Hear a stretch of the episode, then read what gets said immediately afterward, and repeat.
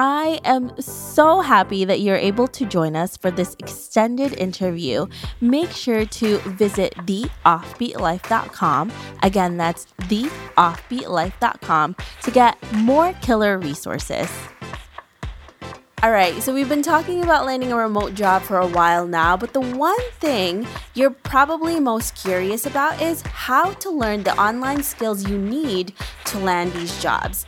I'm not just talking about getting a brief introduction, but learning from actual accredited schools so you can be taken seriously when you apply for these jobs. You've been waiting for a while, and I'm really sorry about that, but I have finally created a whole page listing the best courses to take from teaching English online to becoming a freelance writer and so much more, all from trusted sources that will get you that remote job. So if you're ready and serious to take the next step, then visit theoffbeatlife.com slash learn online skills to get started. Again, you can visit theoffbeatlife.com slash learn online skills to get started.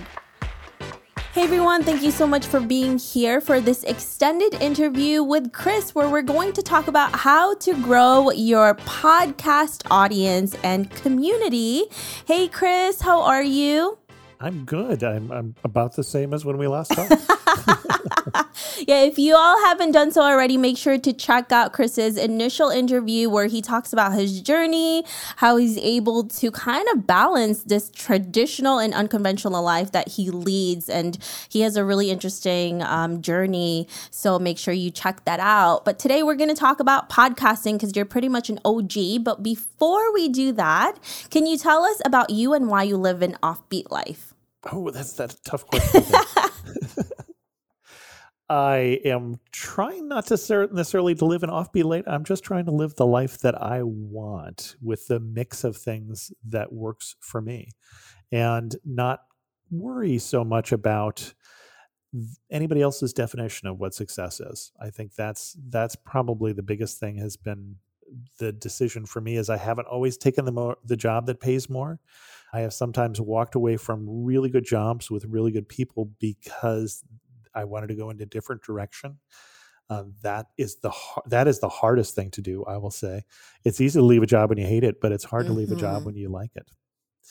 But you know, sometimes it's not the direction you want to go. That's a subject that I definitely had to go through, and you mentioned that, Chris, is that when something is really bad, when you're in a toxic work environment or you just don't love anything, it's easy, right? But when there's really nothing wrong and you let go of that, it's kind of people think you're insane. And sometimes you kind of question yourself when when you do that right. as well right? So yeah, it's best to not get into the toxic work environment. You can avoid that that is uh, really very important. Yeah and that's an easy no. That's an easy let go. Be like bye, see you. I can well, move on. you learn what things to look for too with experience or, or, if you know you know talk to your friends who've had experiences you know what should they have noticed that they didn't notice before they went into that and and you know you look for the boss who is power hungry for instance you know that's going to be a problem. Or you look for the person who who is the yeller. My son has worked for some of those. I don't think i've ever worked for someone like that. I did work for somebody who apparently and i wasn't there threw himself down and literally gave a tantrum what? meeting of a senior staff are they meeting. like so four years a, old?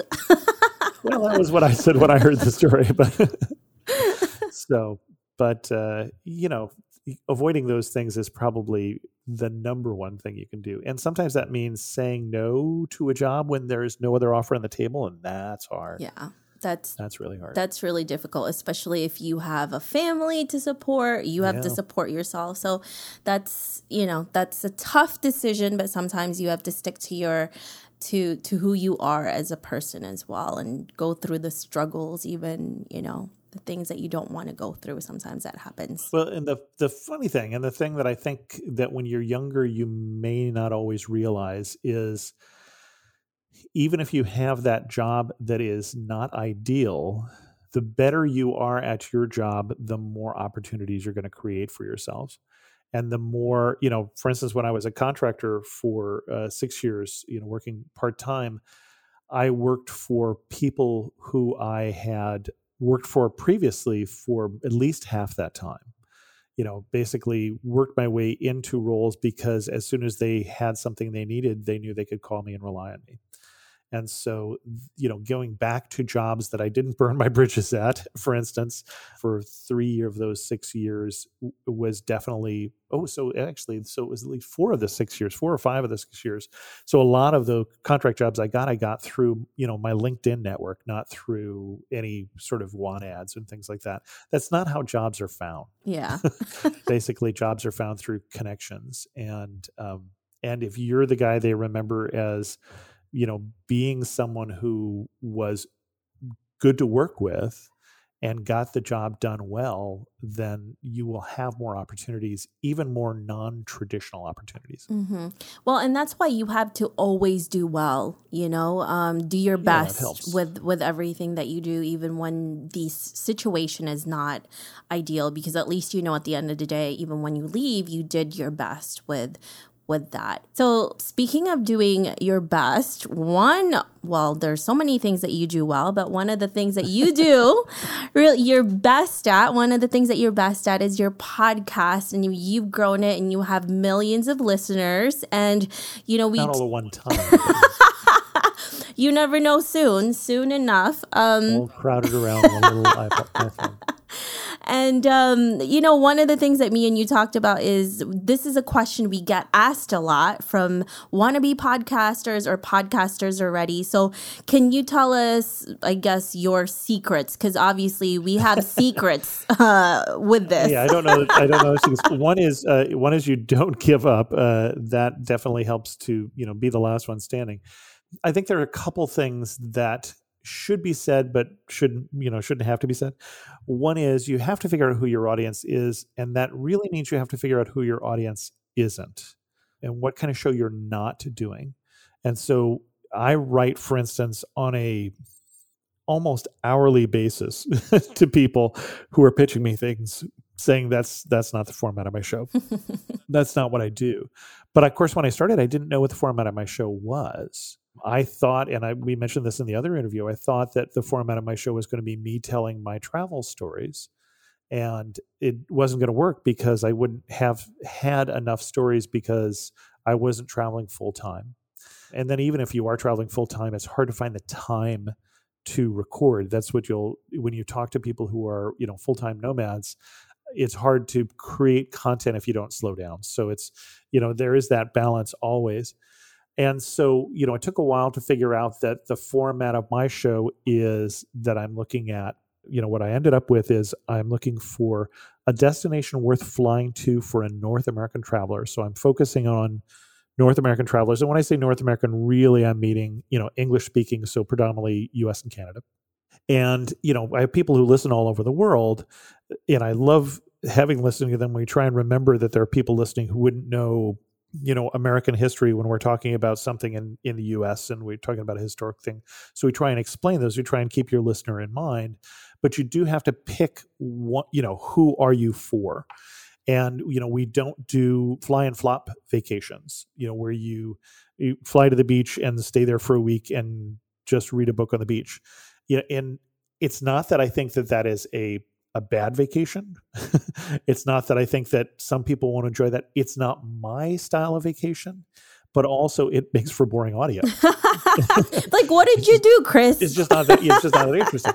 And you know, for the same reason, I don't have on PR people because I think when someone is paid to tell you that this is the perfect place for everything, it lacks credibility. Um, so you know you've fig- got to figure out those things first of who you are and who you're who you're not for. What shows do you not do? And then there's a there's a decision also in terms of are you a timely show or are you a long tail show? So, for instance, and I've done both in the travel space, so it's easy to talk about that. Uh, for 10 years, I worked with Gary Arndt and Jen Leo doing This Week in Travel. I bowed out earlier this year, but um, that was a show that talked about travel news every week. So we would you know pull some stories from the news. We would talk about them. You never run out of things to talk about. That's a really great part of that format. And we do a roundtable discussion. We'd have a guest on then and we'd talk to them. But there's some segment of that show usually about a third of that show which is very fixed in time. And what that meant is that not that many people went back and listened to all our episodes or listened to the older episodes for amateur traveler, it's it's quite the opposite. I get most, in, especially in the summertime, but really in any given month, most downloads are for older shows. They're not for the show that just came out. Uh, because if you're going to, you know, I've had people say, I, I found you because I was going to Azerbaijan and you were the only podcast I found that covered Azerbaijan. Uh, so, you know, when I'm covering Azerbaijan, I know we're not going to cover it again in a week because there's so many you know we only cover 50 des- destinations in a year usually more like 47 48 i usually take a few weeks off. And so we're not going to cover that again best case for six maybe even 10 years. So we want to make sure that it's you know in depth enough. I've definitely done shows earlier on that i wouldn't do again. I wouldn't i wouldn't put that show out because it didn't have enough depth, you know, and that's a learning process. But I'm trying to make that show so that it has a long tail um, so that people will find value with it five, ten years later. But that also means there are things I can't cover. When the tourism board says we want you to come cover this festival that we're doing this year, it's like, do you do it every year? No. It's like, sorry. I don't I don't do that. That's not the format of my show. So you have to figure out, you know, some of those things. If you are building a long tail show, it's going to have probably a longer it, it's going to take a while longer to build up an audience. And you most podcasts take a while to build up an audience.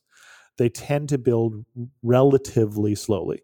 And word of mouth tends to be the number one thing that builds an audience more than anything else is you know when people are talking about travel and they mention you know how do you know that? Well i heard it on this show. That's that's what you're looking for more than anything else. The second best way and well and you need to do that right? You need to make a show that people want to listen to.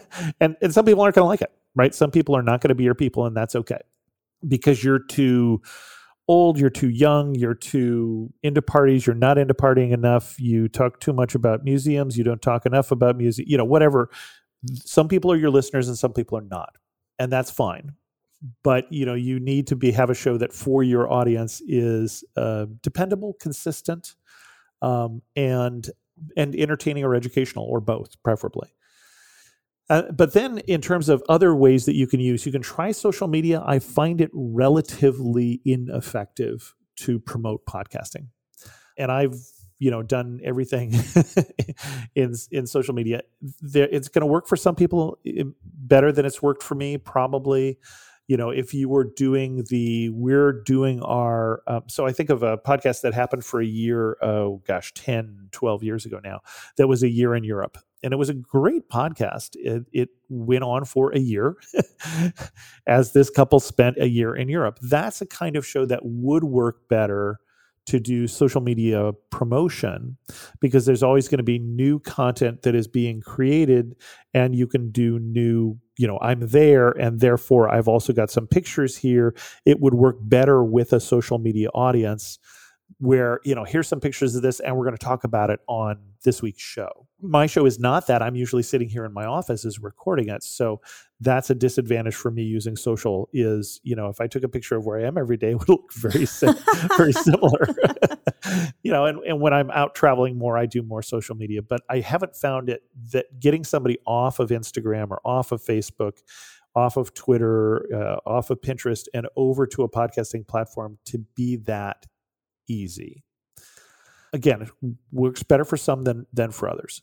The things that definitely we know work is if you can put yourself in front of people who are podcast listeners and be interesting and entertaining that is the best way to grow an audience and so when someone says hey i've got a podcast called uh, you know the offbeat life uh, would you like to come on my on my show and and talk about your offbeat life you say well i don't know if i have an offbeat life but yes Absolutely, I'd love to. Uh, and then you try and figure out whether you can be of, of any help to them, right? You don't want to just do all any show that you can that you really have nothing to offer.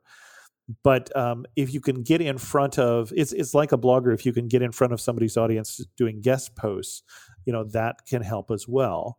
And there is SEO, you know, SEO can help as well because, you know, Google can fi- help find podcasts that can help, although I don't find it's the number one way that people discover me. You know, Pinterest helps, but I don't find it's the number one way that people discover me. Having SEO in your podcast title and your description and your episodes is a way that people discover you. And so, what you should do, for instance, when you're naming a podcast and you're thinking about what it should be, you never use a name like Amateur Traveler. it's a little too late for me, but but save yourself because first of all, there's two different ways to spell traveler. There's the UK way and the US way. And second of all, no one apparently from the Google hits that I get can spell amateur at all. and if they're looking for amateur, um, some of the Google traffic I get when they look for amateur Vietnamese video, it turns out they're not looking for travel at all. so they are not my people. They're they're looking for something else entirely, and we won't get into that. But so, for instance, the second podcast I did is a Bible study podcast, and it's called the Bible Study Podcast. So that if you go into you know the system and you say, "I'm looking for you know this," you, they ought to be able to find you. And so your name, as you consider that your name your show, don't be too cute. So I would try and do something that makes sense. So, you know, are people searching for offbeat life or are they, you know, what are they searching for? Think about that before you name the show. Unlike me, you know, I, I, uh, I used to joke with uh, someone whose blog was um, "Sexy Fun Traveler" because she started blogging after me, um, and I thought, darn, I could have been sexy fun traveler.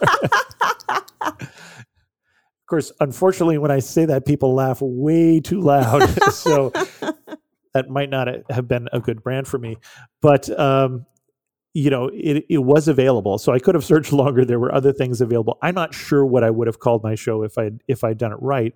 But amateur traveler, the reason I named it, just so you know, is that in the Latin, for those of you who know your Latin, amateur means what, Debbie? Someone who's um, you know, they're they're brand new and they're they're just beginning. Mm, not from the Latin. Really? No. Well, think about your Latin. What words are like amateur? Amas amore.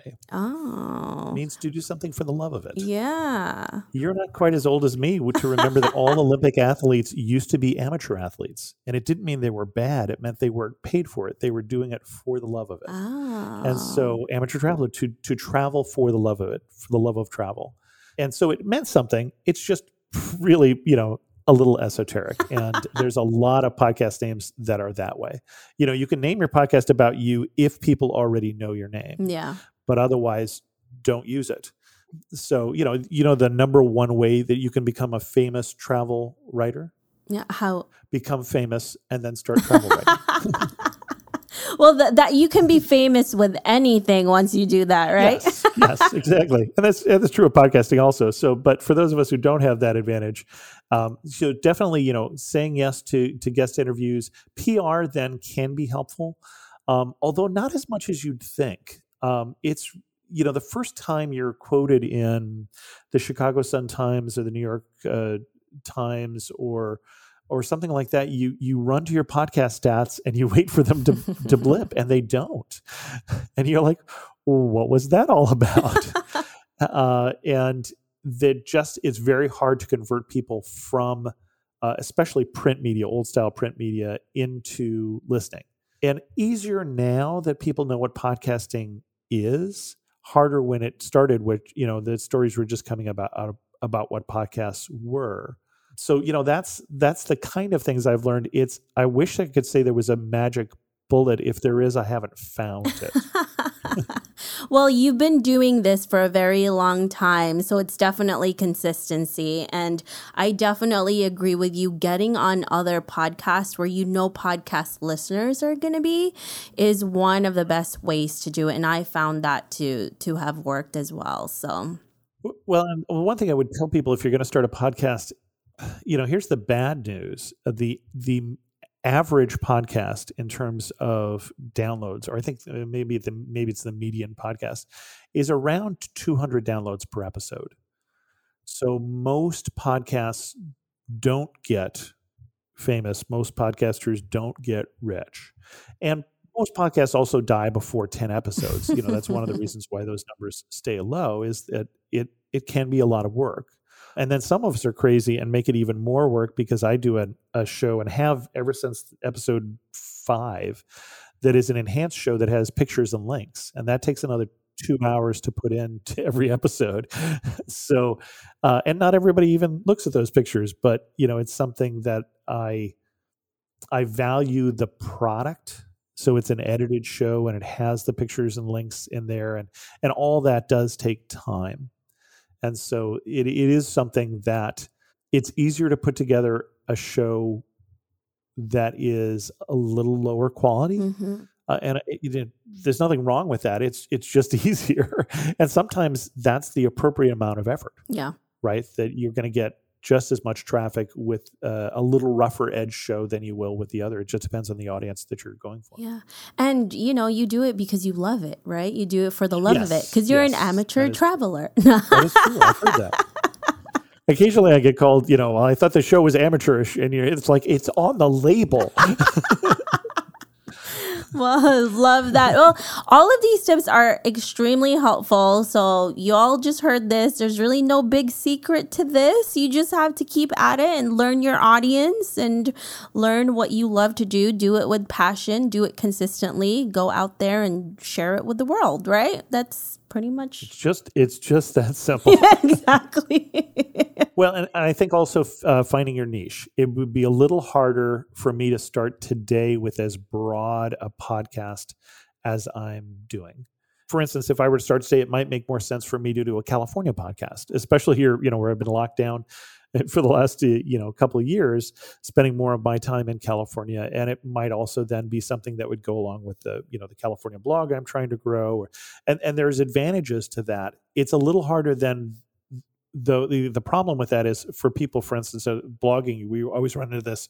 You know, I come up with my show, my uh, my my show, my my blog, and I decide I'm for twenty something people, and then I turn thirty, or I decide for you know I'm for people who travel with babies, and then my babies grow up. Mm. So, so, you do need to think. I, I always loved that. Um, uh, Stephanie Yoder, who had 20 uh, something traveler, that when she bought that domain, she also bought 30 something traveler. I thought you go, girl. You're at least thinking uh, ahead. Ahead of the game. That's right. yeah. But you know, there is the thing where, hey, I've I've done the local blog or the local podcast, and now I get it. You know, I want to get invited to someplace else. You know, what do I what do I do? Because I put myself in a niche, and you know, that's a balancing act. Uh, so some people will do two. Yeah. Yeah. and that's twice as much work. Yeah, it's so. it's twice as much work, but if you're up to it, then go for it. I love that. Well, thank you so much, Chris, for being here with us. We really appreciate all of these tips, especially for those of you who want to be a podcaster. This is it. This is the most asked questions we get, aside from how you make money from it. thank you, Chris. If our listeners want to know more about you, where can they find you? The best place to find me is amateurtraveler.com. Perfect. And, and traveler spelled the U.S. way without two L's. Just, yes, just to be clear. There you go. An amateur, apparently, Google will take however you want to spell it. Love that. Thanks, Chris. We really appreciate you and all of the tips that you gave us. Thanks for having me. I hope you enjoyed this extended interview with Chris. Make sure to visit theoffbeatlife.com. Again, that's theoffbeatlife.com to get the full interview how he turned from an amateur traveler into an award winning globetrotter. Hey friend, are you looking to land a remote gig ASAP? Well, did you know that we not only have a ton of online jobs you can apply to on our site, but now we are also sending them straight to your inbox? I'm happy to announce that we will be sending our email subscribers legit online jobs every Wednesday. We have done hours of research so you don't have to. If you want to be the first one to hear about the remote gigs we find, go to theoffbeatlife.com to subscribe. Thanks for joining me on this extended interview. Don't forget to subscribe and leave a review on iTunes.